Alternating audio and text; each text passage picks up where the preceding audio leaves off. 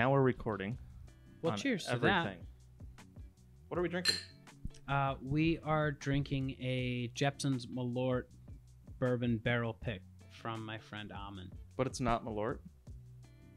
Well, it it's not Malort. No, it's it's a bourbon, and Malort is a Swedish, sweetest Swedish liqueur. That's what he always says. So it's a Swedish liqueur, and this is a bourbon that right.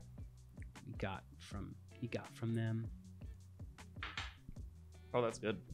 Oh, it's awesome. It's so And- different than the other Malort. on top of that, like I lived in Chicago for a few years, and so I got to be around the Jeppsons people, the Malort fans, and I loved it. I loved everything about it. Be a sport, drink Malort.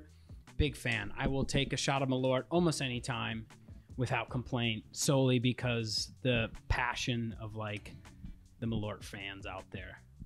So when I tried Malort the first time, the original Malort, not this. This bourbon is excellent. Um, the Malort that's famous for being Malort. Uh, it was a really terrible experience. One of my friends was like, "Try this shot of of whiskey," and he like he talked it up like it was gonna be great. I wasn't a huge whiskey fan at the time. It's the worst experience of my life. Yeah, it's pretty bad. right away you're like interesting, and then it slowly develops into something worse. Yeah, and it lingers. it's it it's a clinger. It stays around for quite But a while. to fast forward, I was with some friends at Tasting Room in Monona, and the bartender, I think his name's Daniel. Uh, he's phenomenal. He's like, try this, try this. He's constantly grabbing me stuff off the bar. He's like, do you like Malort? I was like, no, not at all. He's like, I'm gonna prove you wrong, but you're gonna want to finish your cigar first because this is gonna destroy your palate. And I was like, I've smoked enough cigars. I think I'll be fine. Just yeah, let me know what it is. I can handle it. He made some cocktail. I don't know what it was, but it was phenomenal. Everybody else at the table thought it was gross. And I was like, Do you like Negronis? Yeah. And they're all like, No. I'm like, that might be why. Because there's this bitter Yeah, tinge. yeah, I like Negronis. They're delicious. and so, that being said, there's a place for the bitterness of Malort, and it's whatever that cocktail was. Yeah, I bet you can use it in something wild. I'm surprised more people haven't because there's probably a balance you can find, even though it is pretty like repulsive. It is. That's going to be the Also- next cocktail uh, experiment Malort, Negroni. Yeah, I would do that. I'd Alright. start. That's going to happen. I'm in. Let's make them now. I have both Malort and I think what's Negroni have Campari in it. Campari and vermouth. I got all It's those. one things. part. Well, maybe not this episode. one part, one part, one part. We can do a shot of Malort if you want. Let's not. It's the barrel aged Malort. That's a thing? 2020. Yeah, it's a thing. I might have to try that. Yeah, Anyways. it's pretty great. Mikey's on. Yeah, Thank you. sorry. This Thank is you actually how a normal conversation goes with me, believe it or not. It's That's- normally all around. That's what this is for. Yeah. So thank you for coming on the ATF podcast. Thank you for having me. Most of these end up being virtual, so it's always good to have in person. It doesn't happen enough, but I mean, I agree. In person seems like I there's just a magic between people that like you can you can't get over virtual. So so what you're saying is what we have is magic. no, but it's gonna be more That's what you magic said. than on the screen. But That's true. Yeah. Um, so you have a long history in the cigar industry. Mhm. Take us to the beginning. When did you have your first cigar? Um, first cigar was with my dad's friends who caught me smoking uh, Swisher or some something along those lines, and they were quite mad at me for it. And then they're like, "If you're gonna have a cigar, you should have an actual cigar." And so, um, with my father's permission, of course, we I had my first cigar, and then I would have cigars periodically with his friends and um, mentors of mine especially at the time. Uh, every few weeks we'd get together and I'd have like a cigar with them. And um, after that, got out of high school.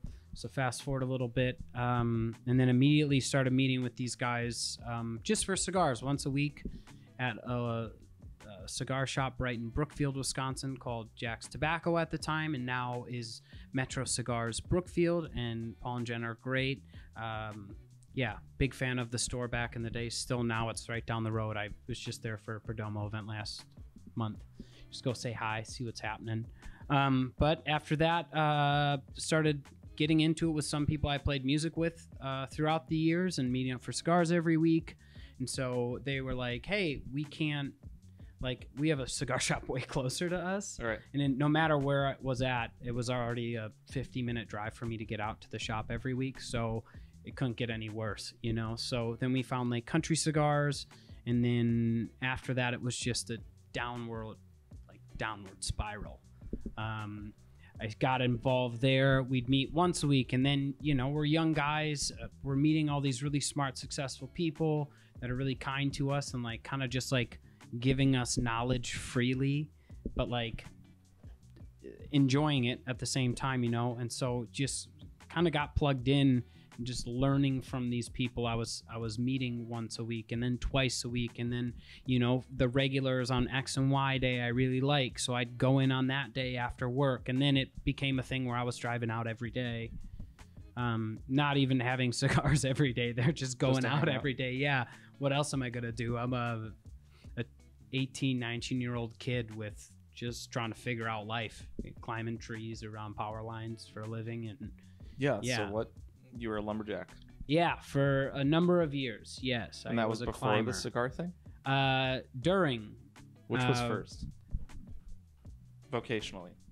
um, vocationally, it would have been trees for sure. Cause that was right out of high school. I got a Was full that a time family job. thing, or was that No, just I needed a job. I just graduated. I didn't know what I wanted to do, where I wanted to go. And so I was like, all right, well, I need to get a, a job. And my father was like, you should get a big boy job. Yep. Like a go you into a went to the trade, top. learn something, try to figure out if, you know, you can you can acquire the skills necessary to do it for yourself in the future. Uh, more so just like, oh, I have a tree. So like I can climb the tree or I can get a lift and I can Right. take the tree down um, just like learn that skill. And so I was like, okay, deal. And so I talked to one of my family members who was in the industry and I said, hey, I'm looking to just like get in just as a, a job until I kind of figure out what I want to do. And so I, I worked for Wright Tree Service doing transmission lines and working around those and for a year or so. And then I spent the next two or three working around um, uh, the distribution power line. So like what's around the house much more. So uh, it wasn't deep in the woods with an axe. Uh, that was my first one. Yeah, my first one was that. It was awesome. It was Good. so much fun. You just go out to the middle of nowhere under these big transmission lines, and you just it's you and we got to see deer all the time and like nature kind of happen, and Very it cool. was a lot of fun. But the next one was much more residential focused, and so less fun. So as you were doing that job, you were a regular at Lake Country. When did it shift to them saying, "Hey, we want you to work here," or did you approach them and say you wanted a job? Or was it like Matt, where it was just kind of like accidentally stumbled into it, and now he's the owner? No, no. So it was it was uh, my buddies got me there because it was closer to them, so it was a closer spot to meet for cigars every week, and so we'd go out there instead of uh, any of the other options because there's a lot of great options here, especially in Wisconsin for like Mhm. lounges to go hang out at, get a cigar. Like all of them are really awesome. So it's not like we were lacking that. It's just that's closest. So started going out, then started going pretty regularly then started helping and the first time i used the register was probably i wasn't even an employee yet like there was uh, the hierarchy of father jerry who used Mhm. to who was a fixture there for many many many many, many years um, he was just like well ring them out. And i was like i don't know how to do that. And i've always kind of expressed like hey i'm ready to help out. I was already helping out with events like relatively quickly and helping with setup tear down just stuff like i said i was a 18 19 year old guy. I, Right. I didn't have shit to do you know other than work and then pursue hobbies you know? And so i started going and yeah jerry he he basically tenured all of us in me jason jack jana Mm-hmm. like all the the people you've probably run core. into over the years yeah was was issued by jer and so it was kind of natural when um when they became short staffed i was uh, around and i immediately started taking shifts up and it was nonstop from there so i started Okay. there maybe 2000 late 10 early 11 it's a long time but it's been great and i was there every day for six years easy So, did was that ever a full time thing for you? Um, I You had there a lot, but- winters off with one company I worked for a few years later, maybe 20, uh, 13 or so. Um, so I had time in the winter because we'd work all, you know, the other three seasons winter, we'd get laid off. So I worked at the shop one season there, you know, as full time as we had openings for. Um, but outside of that, no. My first full time gig um, would have been at Alec Bradley Cigars. In 2016, I started working for them. Was like my first jump, like full time in the industry. I'm here. Hi, like let's let's Actually go time. for a brand. Yeah.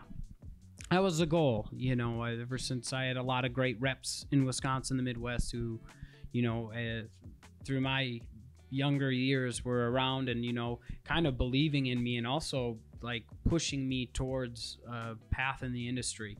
And it was, yeah. So I had a lot of encouragement, a lot of people believe in me up to this point Yeah. that all were quite successful in the industry. And so I knew that if I just kept my head down, keep going, keep pushing, like I'd get a spot eventually, or at least a, a chance. Was the goal to work in tobacco Yeah. as a full time thing, or were you working in the shop just because like because you found a home there and it was a home that revolved around your hobby? Because I, I think It's a mix of both. It's a mix of it was both. like like if I'm gonna be here and learn all this, like I should do something with it. I didn't work Mhm. at the shop. Well, I, I kind of do. Um, but it was a smooth transition from here's what I enjoy very occasionally at the time, especially like back in 2014, to like you have one, you find what you like, you learn about the industry, you get to know people. Reps come in, and you're like, okay, these guys are sweet yeah, you make friends with for the them. most part, Yep. except for Dave. Dave Payne. Oh yeah. Redheads make me nervous. Dave. Yeah, I he's a redhead. It freaks me out. Um, but no, Just it was kidding. it was just a it was a hobby and something to do that was filled with people who wanted to build relationships, wanted to teach. Um, and then when people weren't in teaching mode and nerding out about cigars, because not everybody's into that, it, it's just a cool place to hang out, and that's any cigar shop for the most part. That that they're usually kind of a cornerstone of the community. For yeah very much and you have a bunch of people who have time to give potentially right you Mhm. have like these older guys who you know whatever walk of life they're from they're coming and they're hanging out and you know you have young guys whatever walk of life they're coming from they're coming and hanging out and everybody just kind of like takes a seat and there's just commingle Yep. that's all like it's a very social thing i think it's one of my favorite social hobbies is to have cigars with people whether it be my cousin or my my brother, my friend, whoever, you know, colleague. Uh, I have a cigar rep coming over tonight for cigars because he's in town and he just Right. texts me like, "Hey, do you want to have a cigar tonight?" Hell yeah! It's one of my favorite activities because you here? just get that. Yeah, in here, That's sweet. you just get that chance to just hang out with somebody and like the, have conversations. You're not you're not on your phone because that'd be super rude. You know, Yeah. people aren't always on their phone in a lounge, and if you are, you're probably not sitting with a lot of people because you're always on your phone. Right. You know, it's a very social thing to get together and have a cigar. So I, I yeah, it's is very important to me to create opportunities and times because if you do have a cigar with someone, you're probably going to learn something about them, or they're Right. probably going to give you a little. Um, uh, a little drop of knowledge in your cup, Yeah. you know, and that's how you get a full Especially cup. The, the age range that you find in, in shops, like Yeah, Lake Country, and I think this is probably the case for maybe most, um, but especially during the day. It's people who are retired or work from home. Yep. And so you get experience talking to other generations that you otherwise wouldn't, especially just to sit down and pick their brain. And that's not that's not a normal thing. Especially that's not doesn't seem to be an encouraged thing, an encouraged thing now yeah, for like telling a kid like go sit with this guy and just let him talk, ask whatever questions you want. on top of that, it's just it, it's hard. Sometimes people feel like investing into a younger Mhm. person or into somebody takes a lot of effort, and it takes a lot of time to to figure out if there's someone you want to hang out with or invest in, or like I don't know, give your advice to. Will they even care if you tell them? You know, Yep. it takes time to like gauge those questions out, feel them out, and when you're having a cigar with with someone, you're you're nor- it's pretty it can be an intense conversation Yeah. in a in a good way, not like intense is like uh heated. No, just like good, like quality conversation Yep. with somebody that knows more than you do clearly solely out of how much older they are. They've Yeah. seen more, they've been through more, they've been, you know, successful in whatever realm they they found value in and they're here and you can learn from them right now. And you may not get a much of a peep on the first time you sit by them, but just being friendly and coming back, you know, Yep. next time they're in and saying hi is is all it really takes to you know and then after you have a few cigars they've already invested time into you and they'll want to invest more because they have an idea of of you know you they think you're worth it if you spend enough Well, time if you sit down in that chair next to them usually, unless the place is like swamped and people are walking all over the place, like you sit down, you both have cigars. It's kind of that like, all right, I don't have a choice, and you don't have a choice. We're gonna get to know each other. yeah i've never Okay. felt it that way i but don't not know not in a good, not in, or not in a bad not way. a bad i know No, what you're saying it's just, just, uh, like, like- yeah you're here i actually prefer people to go to lounges for their first time if they like really want to get plugged in during an event because it Oh, yeah. allows them to kind of meet everybody because most of the like hardcore mem- like everydayers are going to be around at some point that day and like that chaos of like oh i'm to sit here and like park right on this chair where who's to sit here you know Yep. that's fun and you get to meet the people in a non like you're not just the new kid walking in you're amongst many new kids walking in and new people sitting down for a cigar new Yeah. people i just had a guy last week who got a cigar and i thought he was going to roll out and nope he he was having so much fun seeing everybody hanging out and having a cigar that he wanted to join. So it was yeah and he had a blast. I didn't expect him to stay but it, he had a great time. Why? Because it's a place where people i don't think people give a shit about like how much money you have No. or or what you rolled in on or what you're smoking. Like they just they're there and if you, they want to have a nice conversation with their coffee if you can give them that like that's the best like so a good uh, bar for a good like manager in a store or like a good person at a lounge for me has always been like that mixture of I can do everything that's required of me. You know, I can run and I can clean the things, or I can um, Keep Yeah. keep my ashtray. Yeah, I'll keep going. Uh, keep my ashtrays clean. I can, you know, I can check people out quickly, and I know enough about the product to really make sure people are making informed decisions on what they're buying when they are looking for a specific uh, body in a cigar or a flavor profile or a brand. And I can recommend new things, and I'll smoke the new things because I love tobacco, and I'm totally down with smoking the new stuff when it comes in Right. and I'm still like that today. You know, I still, Matt, what's new or what's new, Adam? If I'm up, say Madison or whatnot, I'm always asking, what's the new thing? Yeah. And so I I like trying it just to you know I like to it's a passion, so I like to keep searching for the next thing. There's so many, so many new things coming out just constantly. Where and the people I hang out with smoke the new things, and so I have to be like, oh yeah, no, I did smoke that. I'm good. Like Well, you work in the industry I'm too, in. so you, you have to stay you're you're expected to do yeah it's just it's part of the job I mean, that's like I was talking to to Brooks at halfwheel, and I was like, "You, you smoke and review so many cigars. Do you en- do you enjoy it?" And it was, and it wasn't him saying like, "No, I don't enjoy cigars," but it was, "I smoke so many for work." Where it's like you lose the passion behind it, and he's like, my favorite thing is being able to just sit down with a cigar, not that I'm smoking it for work or trying to find out about a new brand or product, but just to enjoy something I enjoy. yeah And finding that that middle ground is important, especially when you get into this, and like find yourself in a place where it sounds like I'm complaining, but I'm not. Where you have to smoke cigars. oh no And It- it's- it's, everybody i mean if you're in the whiskey industry it's like damn i have to have another drum like oh you know i have to go out tonight and drink more whiskey because that's my job you know it's just uh, it's easy at first i always laugh about like when you become a rep when i became a rep for the first time eh, everyone you just get so jaded over time if you Right. don't check the passion if you don't check like why I do it, why I enjoy cigars, why am I making time for this, why am I investing in this, you know? Yeah. And uh, there was a period where one of my accounts laughed. He like maybe a year or so in, he's like, Oh, yeah, I remember you coming in a starry-eyed young young pup, and I was laughing at him because I was like, I still am. Did he see death in your I eyes? Still am. No, no, he was just busting my chops, but and then also showing growth in my journey. Uh, yeah, you learn a lot, right? And you can learn as much as you want or as little as you want, in whatever profession you're doing or whatever you're spending your time on. Um, whether it be music, whether it be cigars, whether it be being a good dad or like Yep.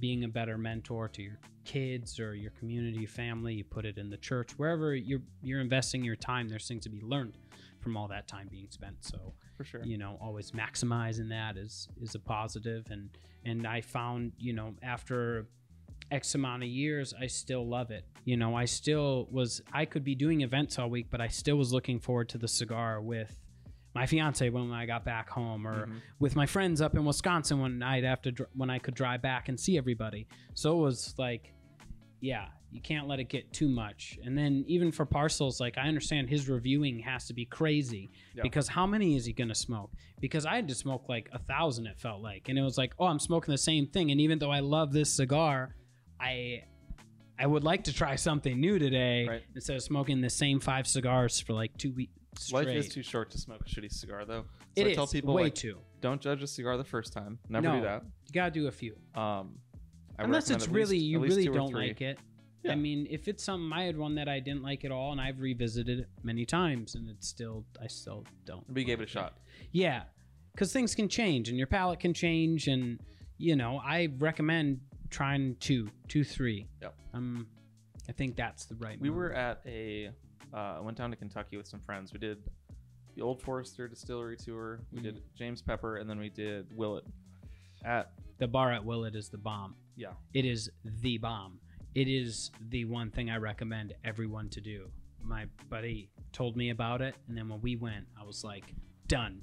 It was the food's amazing. I love So Willett. Anyways, I love but that they shout out Willett. down. They look down at Heaven Hill, the property. Yeah. which cracks me up. But anyways, they at, at Old Forester. Uh, I don't remember the guy's name, but the guy that gave us the tour and the tasting was the guy who trains everybody at Brown-Forman in tasting, and he's we're going through the different the different bourbons that Old Forester makes, and then he's like, "You might love this one," but what we just did was we went through this, for lack of better words, romantic process of talking about the history and the flavor notes and everything that went into this. And right now, we've got like 20 people in a room that are super invested in this product and super fascinated by it. And then also, right now, you paid to have a day away, whether you traveled there or you're from Kentucky, but to come enjoy this and learn about it. So your mindset's very open to Yeah. learning about the art and, and just everything about it. So he's like, this bourbon might be your favorite right now. But then what's going to happen is you're going to go home and then work's going to stress you out. Kids are going to stress you out. You're going to be tired.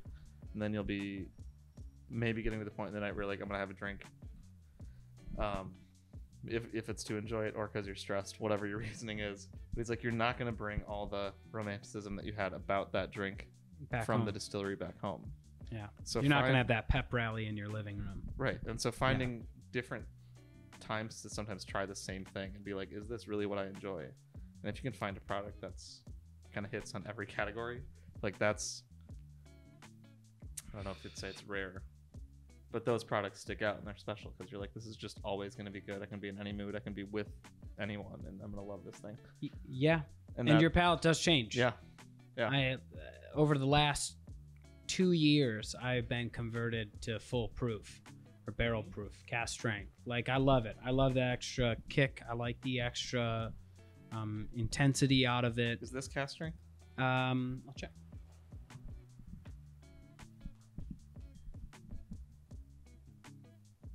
Here, throw the bottle on the table. It's 119 proof, so it is close enough.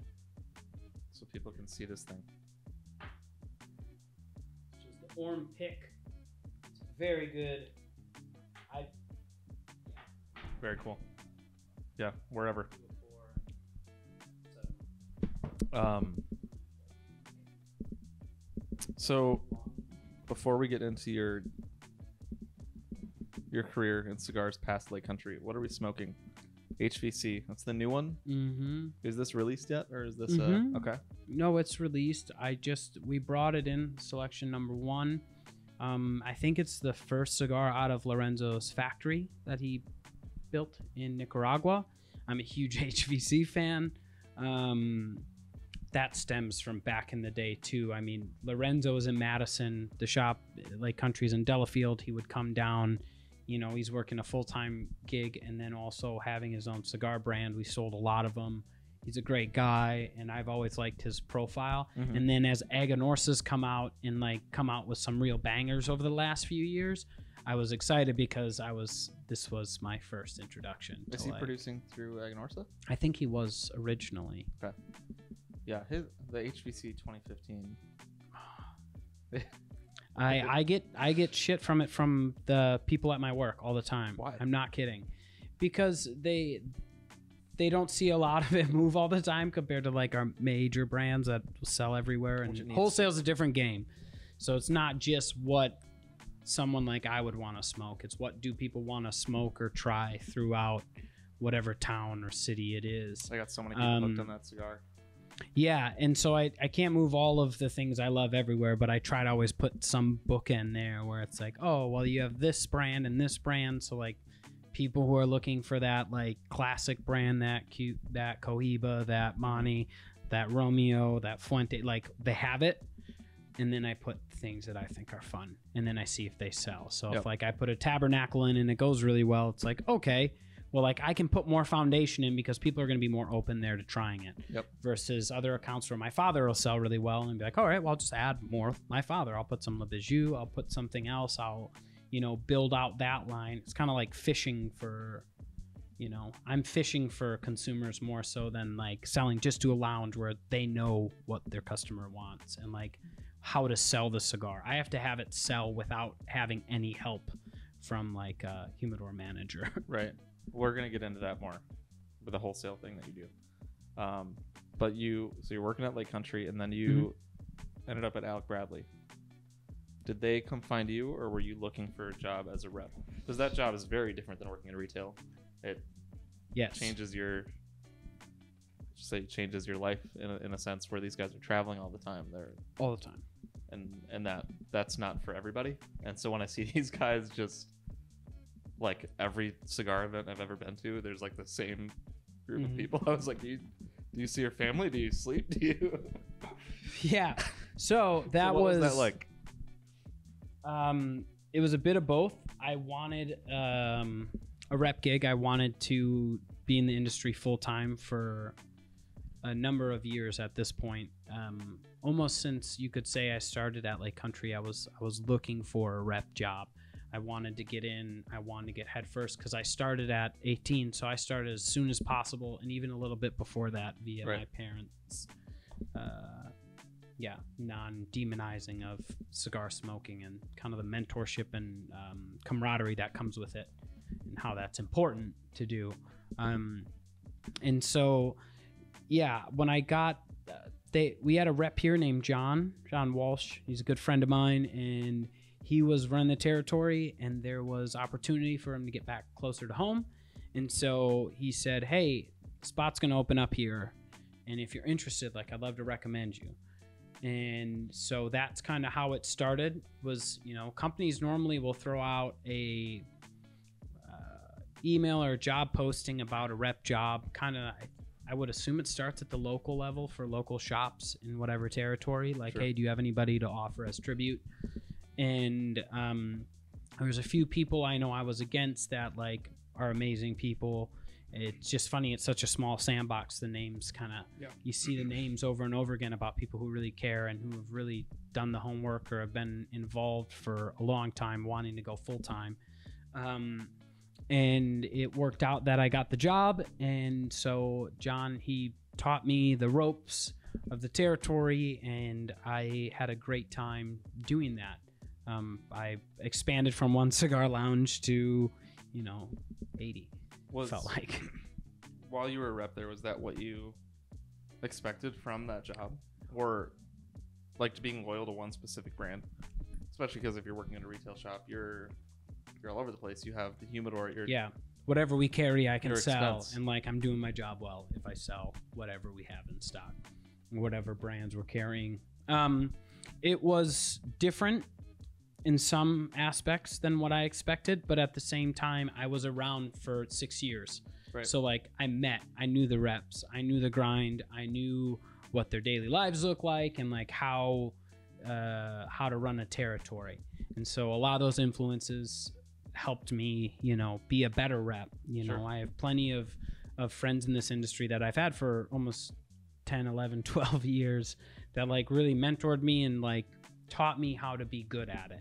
And like what did that mean? It really meant just trying to like do your best for your account, Mhm. show up and, you know, help figure out ways to make your product sell better. Yep. And if that's, you know, uh, doing a event, then we do an event. Or if that's showing up and just having a cigar in the lounge with the boys every once in a while, that's what we did.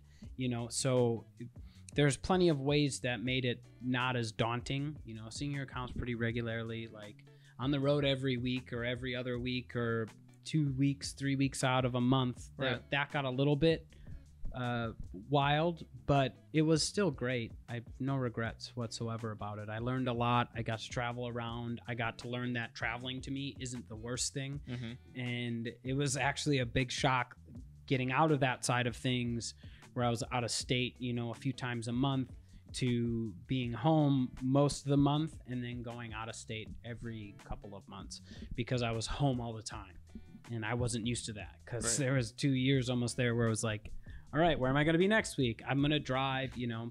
I put 100,000 miles on my car in under 2 years. And so it was like a lot of time on the road. Um, yeah, but I enjoyed it overall. Like I like going to the hotel, checking in, and then finding a nice place to eat or like someplace. Exploring. When you Yeah, can. exploring where I'm at or seeing if any of my other rep friends are in town. Because I was doing it so long at this point, it wasn't like I was meeting all these people who were, you know, not competition but different cigar sure. reps it wasn't like i was just meeting them and trying to figure out oh are we going to be friends or are we not or like are you competition like i already knew everybody and so it was it was a real easy like hey are you traveling to minnesota this week are you traveling to you know cool. indiana this week and like linking up having dinner and yeah you know still seeing friends on the road i tried to do and it really helped the mindset of being on the road was having people and friends to go see Yep. and then a lot of the lounges easier. became friends very quickly just because i i've been in it long enough i knew they didn't have to teach me anything or tell me anything. Like i kind of understood how a, a lounge runs because i was in one every day for six years. Yeah. and so it was like uh, yeah it was a really easy fit for having someone out of who is from the industry jump into one of those roles and from the industry in that area to come through and like yeah make that relationship jump off in the right direction.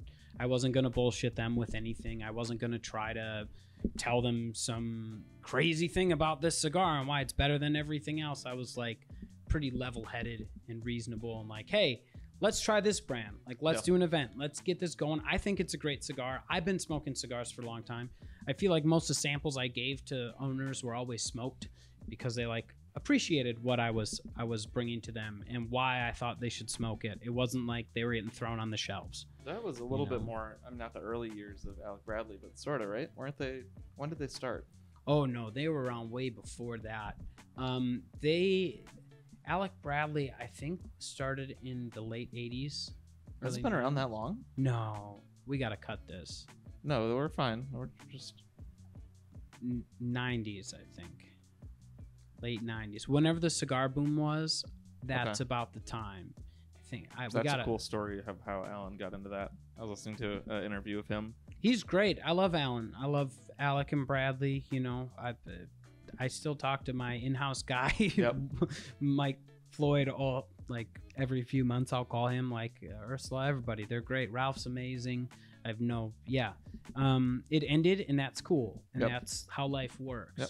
And I landed on my feet over at Winner Tobacco, and I've been there since 2018 and just selling to stores that I wouldn't have been able to touch Right. at a normal rep job. So we left off at Winner. So you you left Alec Bradley, and then you ended up at Winner. Yep. Out of Minneapolis, which is a wholesaler. Yes. Talk about that. 'Cause that's also like a very different transition from going to retail, going to a specific brand, and then wholesale. Well, up to this point in my journey, I uh, so retail. Mm-hmm.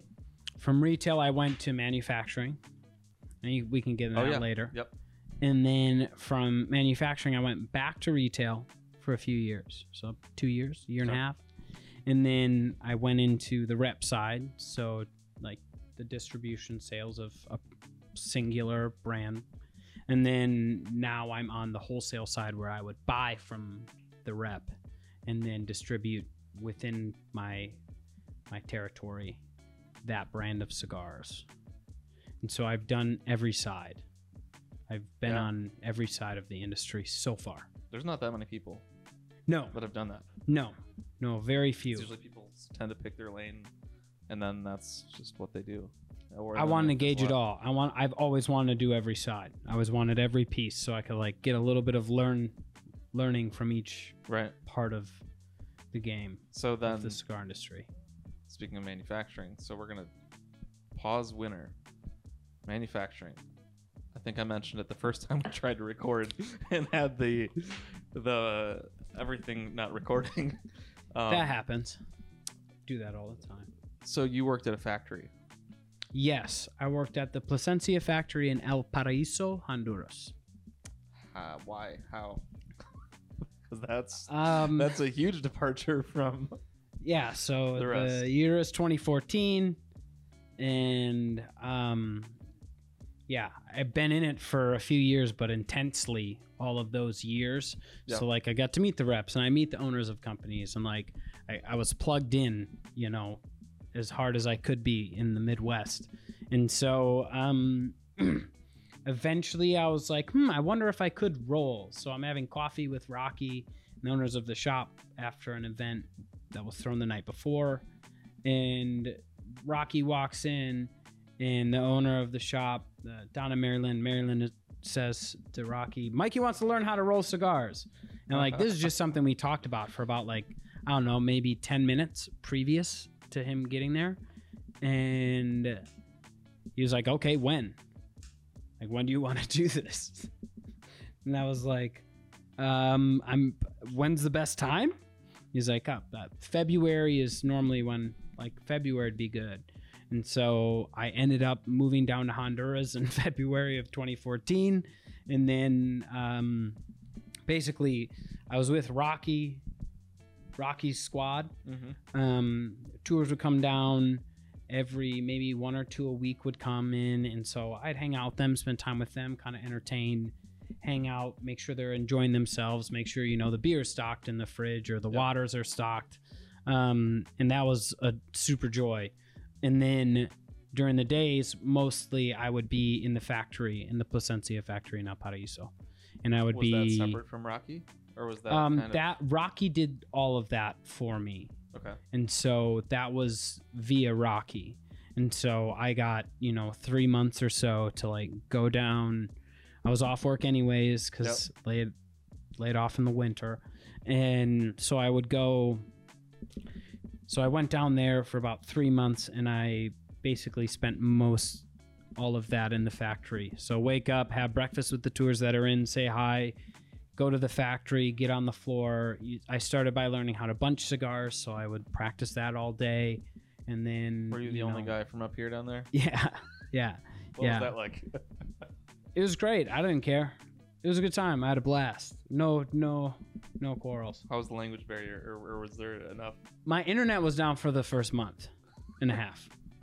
Um, so my plan of learning Spanish via, you know, Babbel or whatever Yep. online, Rosetta Stone at the time worked. potentially.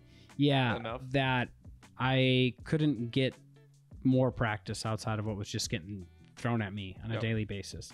Um, but a lot of people had decent English and I had decent enough Spanish after just being immersed in it for a while that like I could understand what people were saying or, or uh, the gist of what they were saying or what the topic was or what they were referring to. Like I remember being in a meeting with Plasencias and Rockies people and like just like hanging out. Like I was unrolling and they're like, "Oh, we have a meeting. Do you want to come?" And I was like, "Sure, why not?"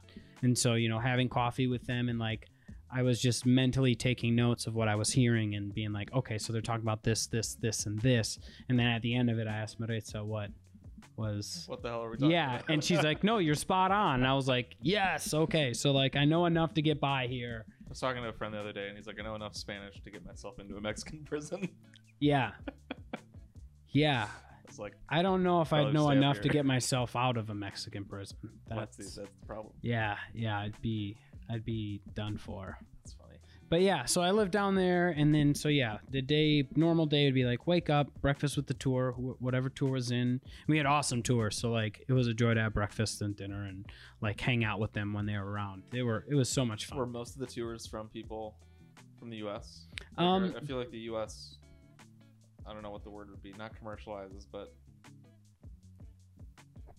maybe things like that would draw Mhm.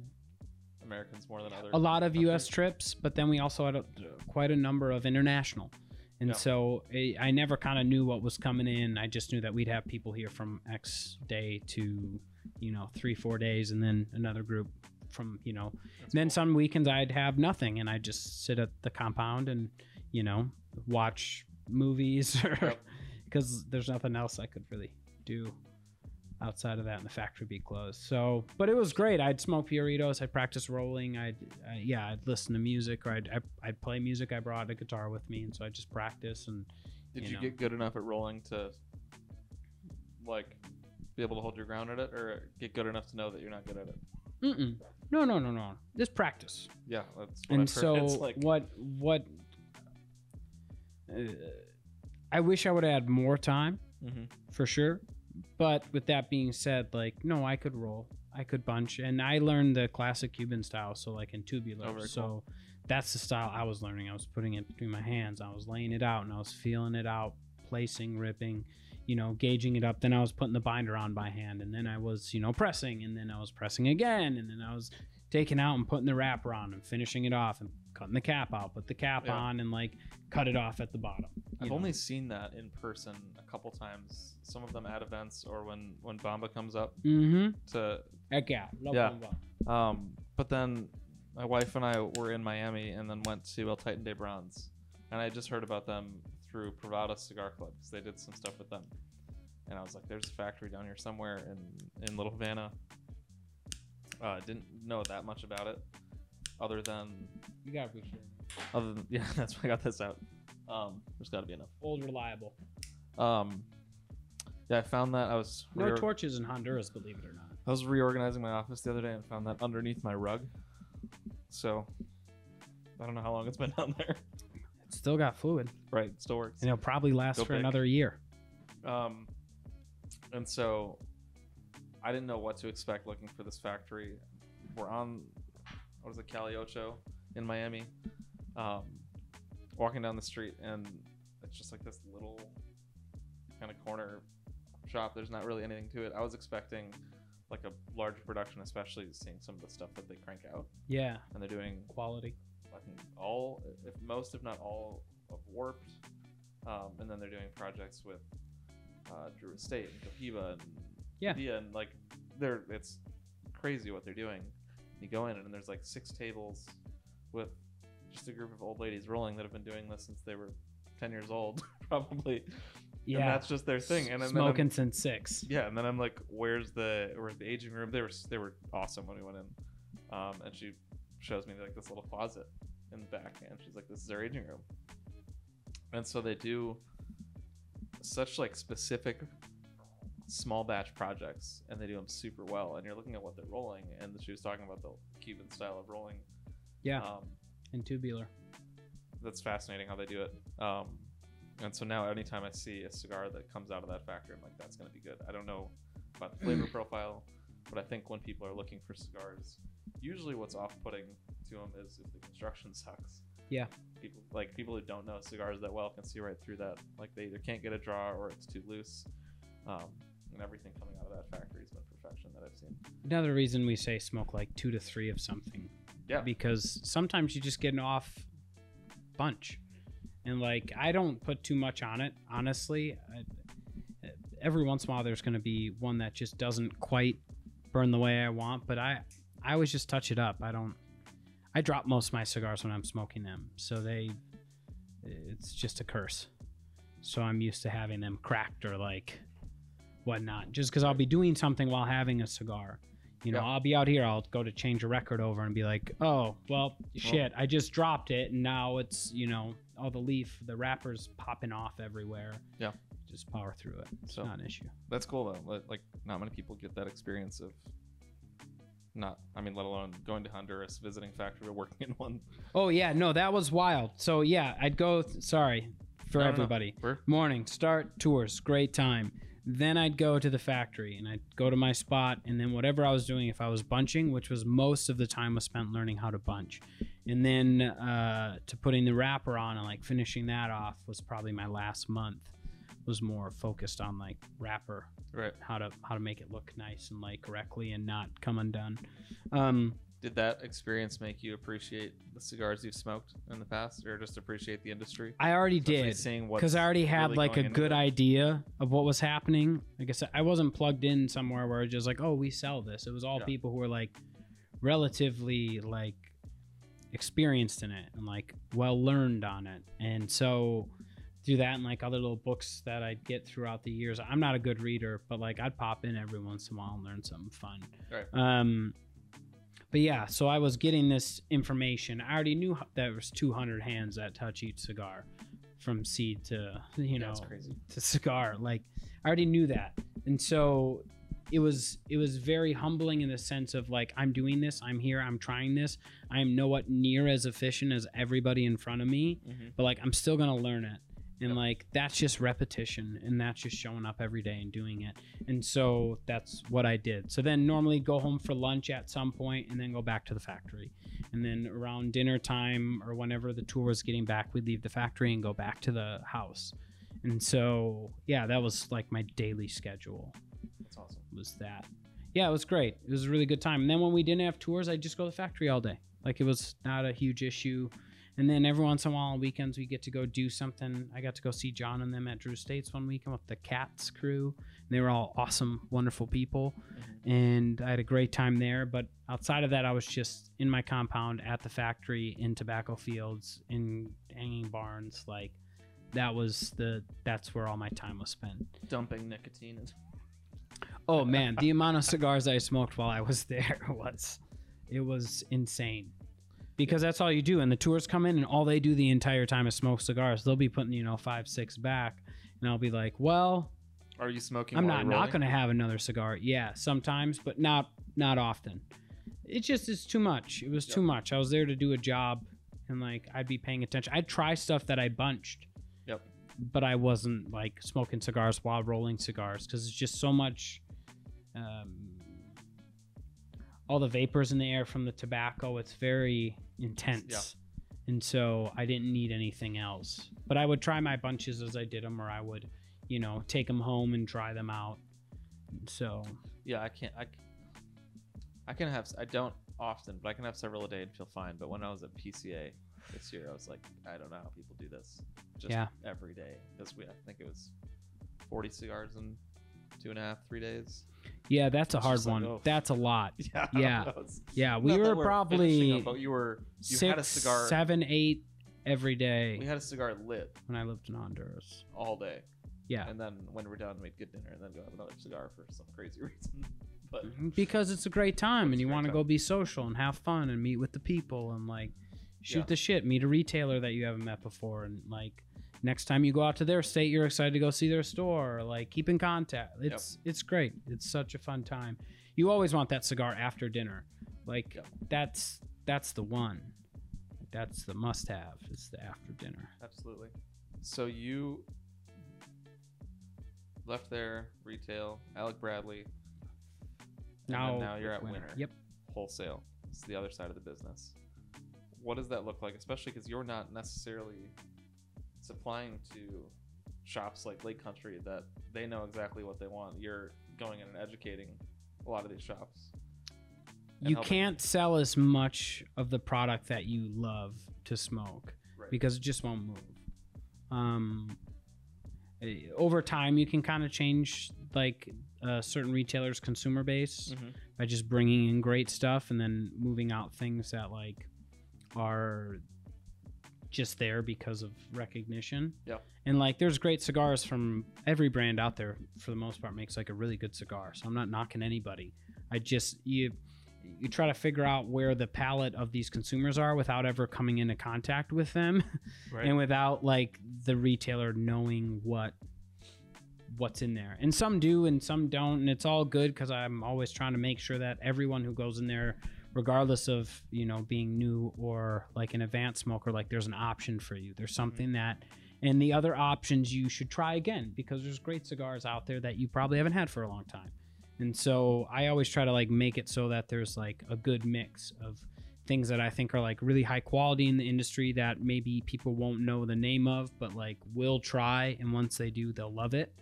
Um and also just like Are these you retailers recognize usually pretty receptive to your opinions on like what very you think would go well at least? yes i'm very lucky but yes a lot of them um If you're very lucky, is that not usually the it is for me but i don't think it's like that for everyone just to clarify, this isn't it's not all cigar shops. It's yeah no lots It's of lots of awesome anywhere that liquor sells stores. cigars. lot yeah and so we can sell outside of a lounge basically is kind of Yeah. like how i'll boil it down outside of a cigar lounge. We can sell to a cigar lounge and we can also sell to places that aren't cigar lounges.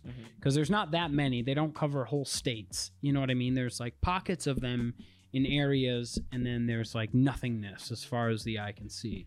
And so to like give people an option of good cigars if they're in you know uh, red wing minnesota you know or uh, some random place in iowa Yep. you know like to have a place where they can go get cigars locally and like enjoy you know a bunch of different types of smokes Mhm. like it's a good it's the way trying to build out that is important at least from my uh, my perspective because i want people to be smoking the best cigar possible Right. i don't i don't like wasting people's time on certain cigars i don't and maybe it's not a waste of time but i would rather plug them in with a mild that maybe they haven't heard of or you know maybe they would overlook i like i like bringing variety to Yep. humidors and so i get to do that now That's full awesome. time but yeah no a lot a lot of my accounts let me pick what goes in there for the most part or are always asking for new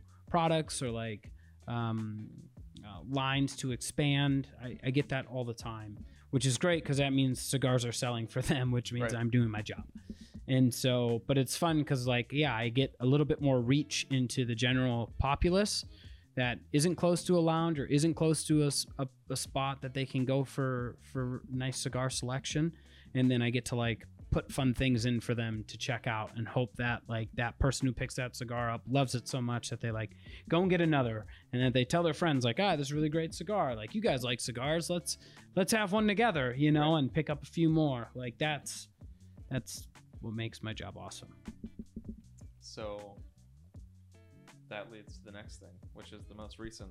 Not that you're you're still doing you're still doing wholesale, hmm um, but when we launched the magazine, you've been super helpful for me over the years, teaching me about the industry, teaching me about cigars, since day one of me being into Mhm. cigars. Um, 2003 rocky patel vintage cameroon that's it.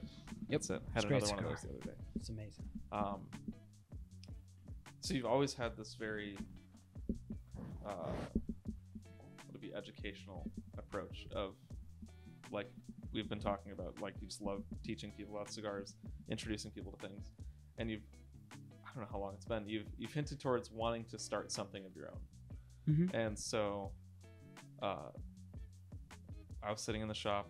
You knew about the magazine. It was kind of in the early stages of us trying to figure out what the heck this thing's gonna be, and then you were you had the light bulb moment for Mikey Lights It.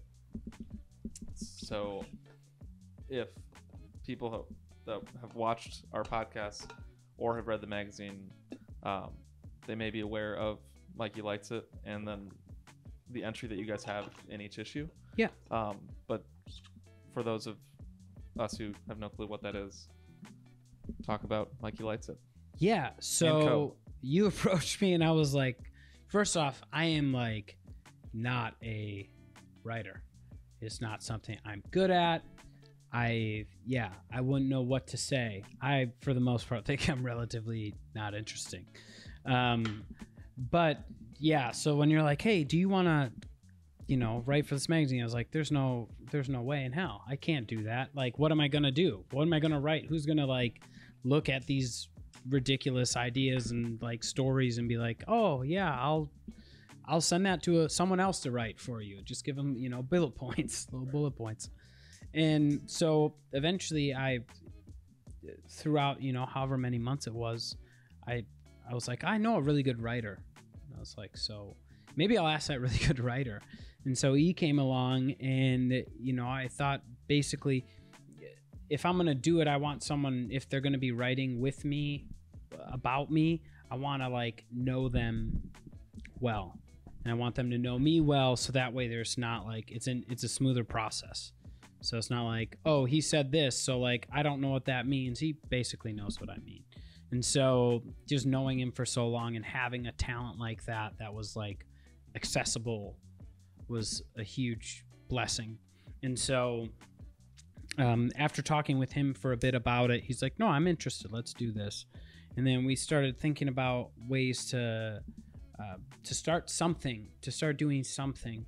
And so we came up with Mikey Lights It as kind of like an outlet to do that and like just start writing about things or, or putting together like a package that would give cigars that I think are really worth people's time out to them wherever they are. Not just in Wisconsin, not just that I come in contact with, but like I would like to do that. And that would be like another way for me to kind of like give back to the industry that gave to me so so much.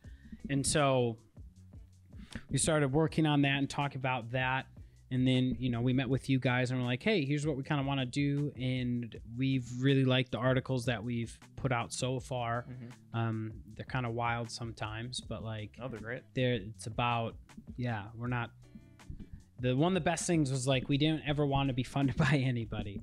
And so like we we didn't have to be. And we like had people and had relationships and had things set up where like we could do this thing. And like we're already like basically set up for it due to my profession for the last however many years Sure. um, and time spent. So like it just kind of was like, let's do this. Um, and so we did, and we're still doing that, and it's great.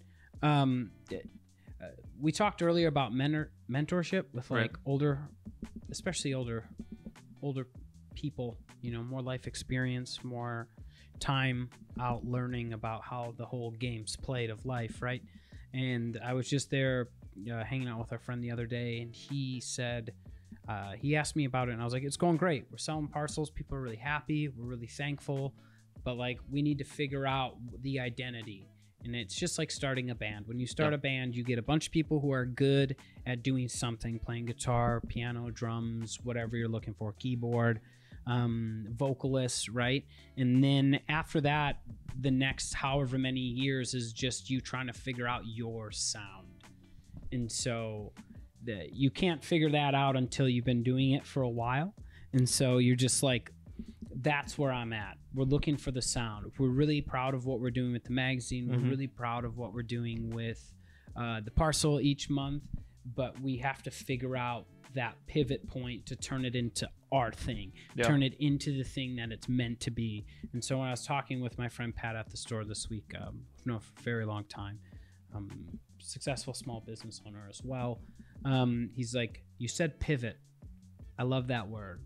I've had to pivot so many times in 12 years or whatever of having my own business that like you need to learn that. And so we're just trying to figure out how to pivot in the right way to Yep. make sure that we're maintaining um, yeah, I want to be more social media active, but I'm not a social media person. Yeah, it like, takes time. there's It so many things it's- that like I am so in love with real time and just what I'm doing at the time or the people I'm spending time with in real time Yeah.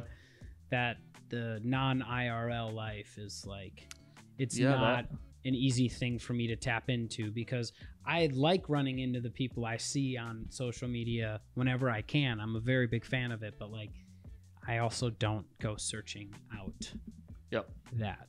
it's tough too because it's like if you have your your circle of people that that support you, that that network with you, that give you advice when you need it, like it's tough to say. I'm gonna 12 years out. at a cigar I'm gonna- I'm gonna will give you that. to Will- strangers. That's a tough yeah. that's a tough thing. S- Or with like the vision and goal for the company, it's it's like we've experienced with with the magazine. We have a hundred years of practice. Our business does of launching magazines.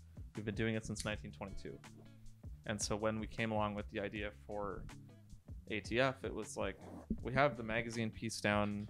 We have the passion for the the products and, and industries that we're we're wanting to serve and get into. But it's like that constant recalibration of what do we need today? What do we need for the week? What do we need for the month? What do we need for the year?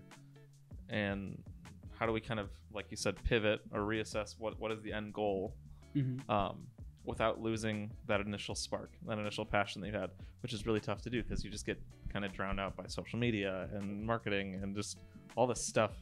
And you're the like, I- barriers. I, I mean, we launched the website, right? We launched it. Everything is rocking, ready to go, man. Like, boom, up. Let's do this. And like within an hour, Big Tech was like, nope, Yeah, and like pay- yanked. Your payment portal? Yep, Yeah. our payment portal. And then, nope, the yanked doesn't this. like selling contraband. No, apparently not. Um, but so yeah, we were just like a slew of this BS we had no control over. Yeah. Just like, how do we figure this out?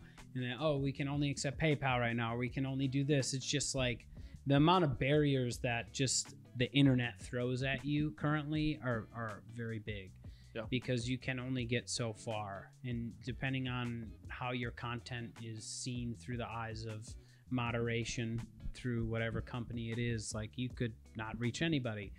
And so, you know, the slow and low approach is what it has to be in these types of industries. And yeah, it's not easy to maintain that level of just like, let's Yeah. keep it rolling. yeah, let's go. I'm cool with working 12 hours every day for the rest of my life.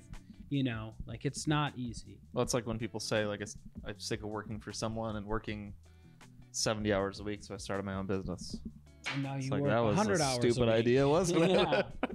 I'm No, I think people should should start their own businesses or should pursue things that they're passionate about. It you know, I'm not knocking that at all. I'm not even on the full spectrum of just having like a retail store that like I have to keep open every day. Like imagine me doing that, doing a full retail store. Like that's a whole nother slew of problems. Keeping people Right. employed. How many people are coming in a day? How do we pull more? Like this is like not that level of of But that has, uh, entrepreneurship. It's that has a base. yeah, And and like take Lake Country as an example. Matt came in.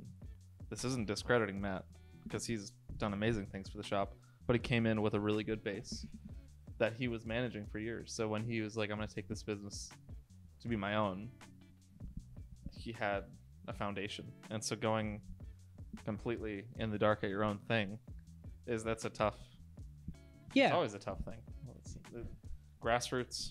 Grassroots. Yeah. I like grassroots because like it's it's a better way. I didn't Yeah. want to be it overnight, and I'll pivot in whatever way. If that, I've already have ideas and have had some meetings about it. I'm about how to do it better and how to do it like how to offer more than just you know something that happens every month that Right. you know who knows if people are smoking more than five cigars a month and i also don't necessarily need them to be buying from me those only cigars like i want them to get plugged in i want them to like have a cigar or two a week or like you know Yeah, I- that's that's, that's, the important challenge to me too that I find with a lot of or like, use it as a sharing tool. Like I have these cigars and I want to share them with my friends. So I'm gonna have a bunch of buddies over and we're all gonna have a cigar together and it's gonna be awesome.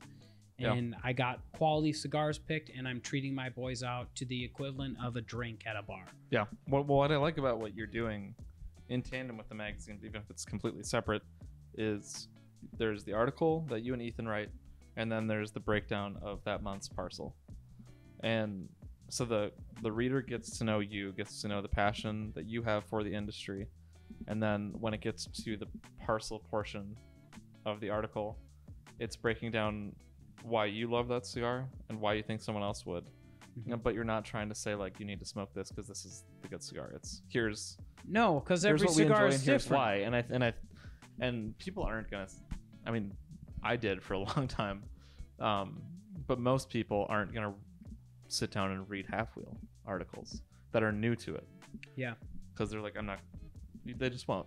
Mm-hmm. um, or like do deep research on a cigar. They want to know what's out, what's out there, why might I enjoy it, what might it be good to pair with, and and then try it. And so giving someone access to all that information, getting to let them know you and and your heart behind the project, and then actually have cigars that that you recommend. That's super cool. And you're not trying to take business away from a retail shop.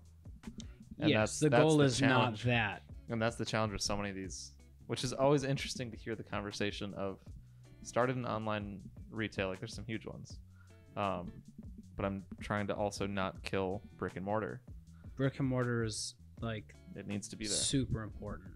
um, and also not trying to f- create an online cigar purchasing, like a cigar retail site, that then gives crazy discounts and then like that that'll eventually makes its way back to the producer of that cigar. You like you want to respect everybody in the game, Yeah, and it's tough to do. Like yeah, it's not.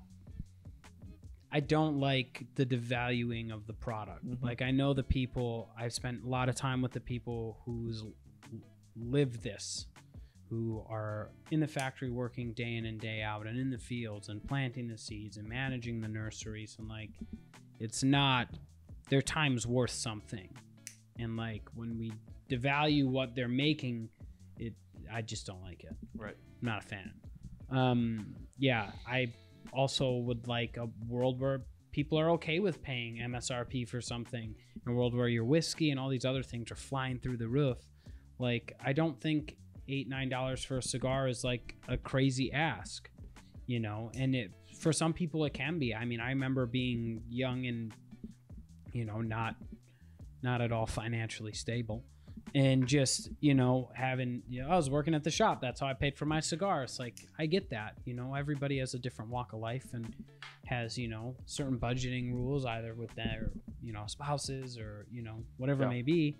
That's like i get it. It's not something that you can do all the time but i think it's important to do every once in a while if that's If- the case. if there was a way to infinitely give away cigars, that would not give away as in take the money from the producer of that or from those brands, but like we've been in a position for a while where cigars are accessible, hmm not only because we're getting paid, but just we get them sent to us. We're around them often, so the the stash at home slowly grows. So giving one away is not it's not it's yeah not hard to do and like like i'll have friends come over and they i feel like they used to be like do you mind if i take this cigar? And now they're like they walk in the house they walk straight to the humidor which is a big dewalt toolbox which which works well. You gotta upgrade. Oh no no no. It's that i did upgrade and then i ran out of space.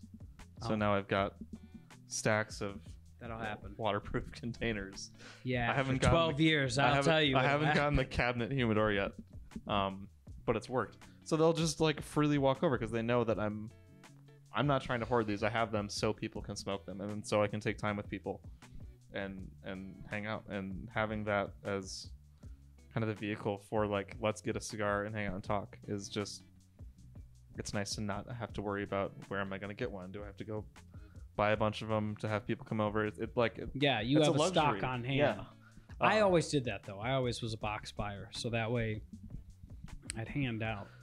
Well, Like, I don't mean today I I don't was mean like- buying boxes. I, I mean like you just you have stuff at home and you have Mm-hmm. access to more. So allowing other people to not have to deal with the price barrier and enjoy a cigar and and a Yeah. conversation is awesome to be able to do. Yeah, and there's cigars in all different, you know, categories too and price points that they make some really great stuff. You know, I like the little new Cuba from Aganorsa. It's a great bundled cigar. What Like have you HVCs, they're the best. What have so you been excited about with cigars lately? Like what have you what have you gravitated towards or what have you found outside of HVC? We gave them we gave them their credit right now or in this podcast. Yeah, I like what the have you- factory, that's for sure. Big fan. Um, but what have you been excited about that's been coming out? I am excited about uh, the Fuente Padron thing. I don't even think though that's gonna happen. I don't think it's gonna happen. I was I watched the still- unveiling. I still will be like, okay, come on, let's just do something. Um, but outside that, you don't necessarily know when things are gonna launch or what's coming out. It's normally like at the show they release like, okay, these are our new brands like weeks leading up. Um, so it's hard to be like, I'm looking forward to this project because this project we don't even have a name for.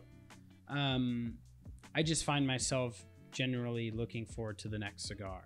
And so, like, if that's something I had before or not, like, it sounds cliche, but like, Yeah. no, I, I, I really do. Like, if I'm mowing my lawn or if I'm gonna listen to a record or if I'm gonna, you know, go out and meet with some friends, like, I'm excited to like pick the cigar I want to have that night, have it ready, cruise out there because Yep. I'll have it on hand. Since, like I said, I like to buy boxes because I like the ability to be like, oh, I have like 20 of these, so Mhm. like I can share these. Like, Yeah. I'll share with you, you, and you. And like someone comes over, we can have the same thing together. They can try it. Um, and then if I need to get more, I get more in the future. Um, but yeah, I just get excited to try everybody's stuff. You know, it's not like we're gonna reinvent the cutter, you know, or like Yeah. reinvent the flame to light the cigar. And so it's just kind of looking looking and being excited for people releasing new things or coming out with um, uh, variations of things. Uh, It's all, yeah, it's it's hard to say. I look forward to just having the next one or sharing the next one or being with someone for the time to be spent Yeah. with having that cigar more so than like, oh, they're coming out with this cigar this year because it may not be good.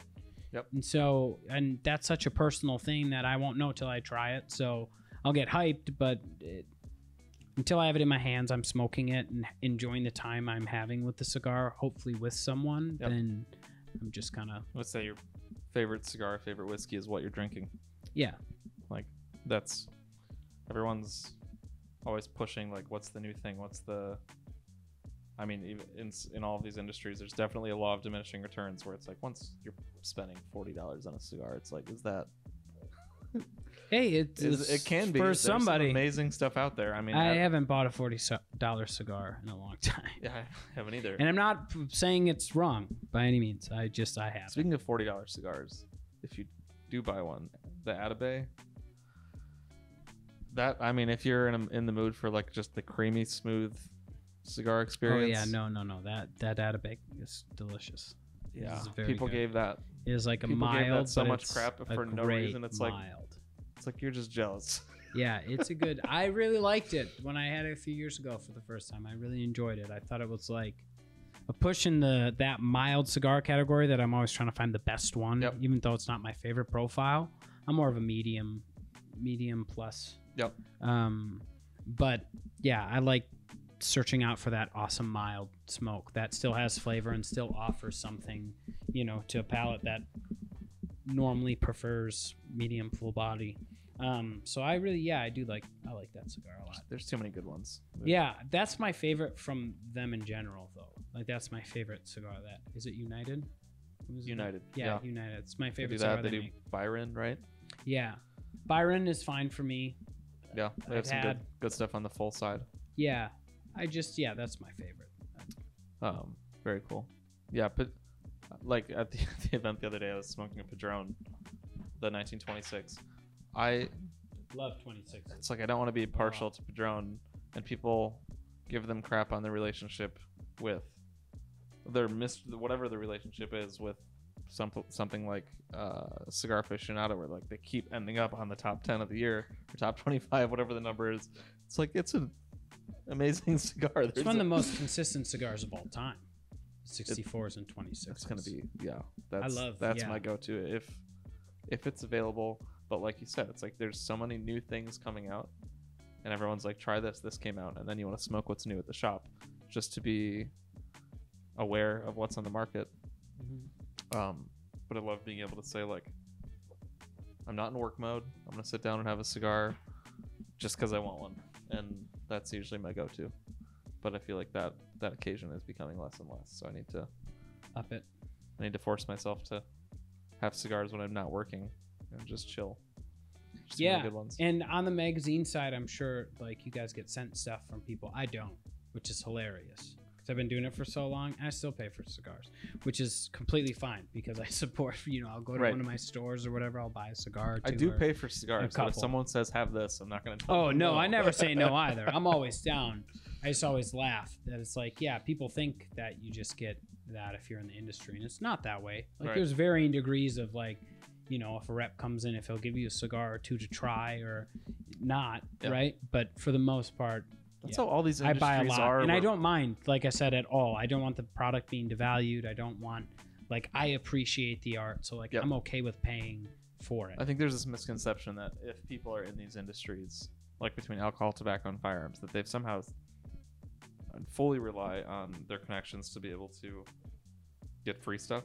It's like no, people who get into these industries vocationally most likely spent years paying full dollar for everything and then continue to because they want to like they're just you want what about- you want. they're excited about it yeah You want what you want. and some of like firearms that's way harder to really get into just based off the price point yeah, um and, and access in every state's different but but yeah like the don't lose the passion for it and keep supporting brands yeah. You.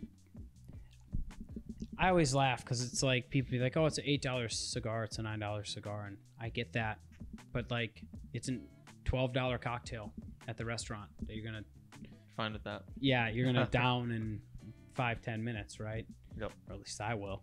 And so it's like, yeah, the the you're spending money on other things that don't net as much enjoyment time and like kind of like intentional enjoyment time. Yep. That it's kind of a no brainer for me. Buy a bottle of whiskey and you know a cigar or two, and Yep. that'll last me for you know at least two nights. You know, right not the whole bottle. Just we went when we were at, down in kentucky last I, we went to uh, justin's house of bourbon i bought a bottle of this willett four year and then was like i'm gonna save this for a while because uh, you can find it up here but gotta look for it a little bit Yeah. um, down there it's everywhere though so i was like i'm gonna buy a bottle and then let it sit for a while and i'll have it eventually get back to the cabin start a fire most of the bottle was gone by the end of the night Yeah, I got was like, two bottles going in to Willett. Minnesota. i was when like going to went. willett tomorrow i'll reload Yeah, I went.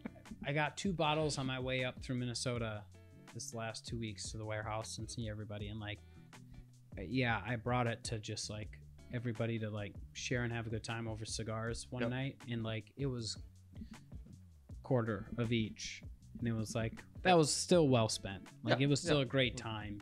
And we, yeah, you can you can go through a lot That's if you're stuff. having a great time, especially with the cigar. You can you can have a drama or two. Absolutely. Well, I will finish this by my favorite quote that one of my friends from school got a tattoo of, which was "Put your phone down and smoke your damn cigar."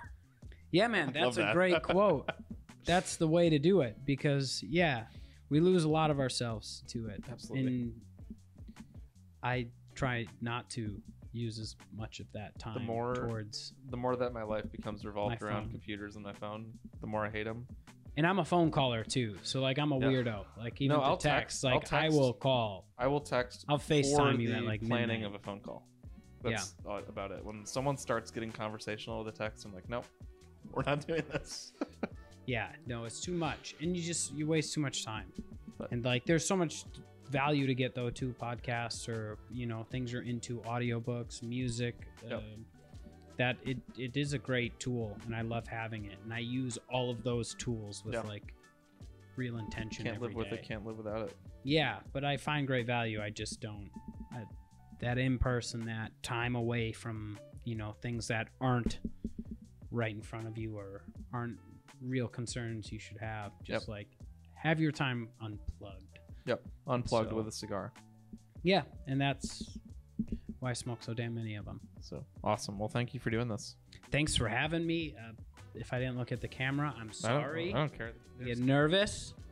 But yeah, thanks for listening. I don't know And, how uh, people do this whole thing, the vlog thing, where they stare at the camera. it's gotta just it's gotta Oh, I- be maybe it's just the reception right away because you have to build that confidence up for sure I think it's you think that i could just stand in front of that camera like my friends i'll hold shop i'll bring out the soapbox but Yeah, that I don't know no how. fucking way I don't know how people do that for a living.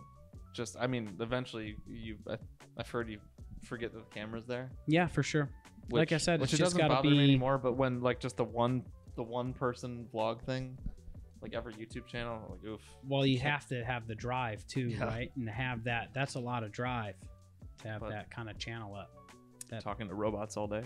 Yeah, but that drive, you know, if five people are listening or if a thousand people are listening, you know, that's the kind of level you have to operate at. I would assume Yeah, you can't look at to the, be successful in that at the- industry. can't look at the numbers. Can't look at the, the comments. Can't look at that. You just have to. do Doesn't your- matter. Do what you're passionate. If you don't like it, don't listen. Yeah. If you like it, please listen. It, you know, you can't get too drawn up in other people's stuff. Absolutely. So awesome. But well, cheers. Thank you.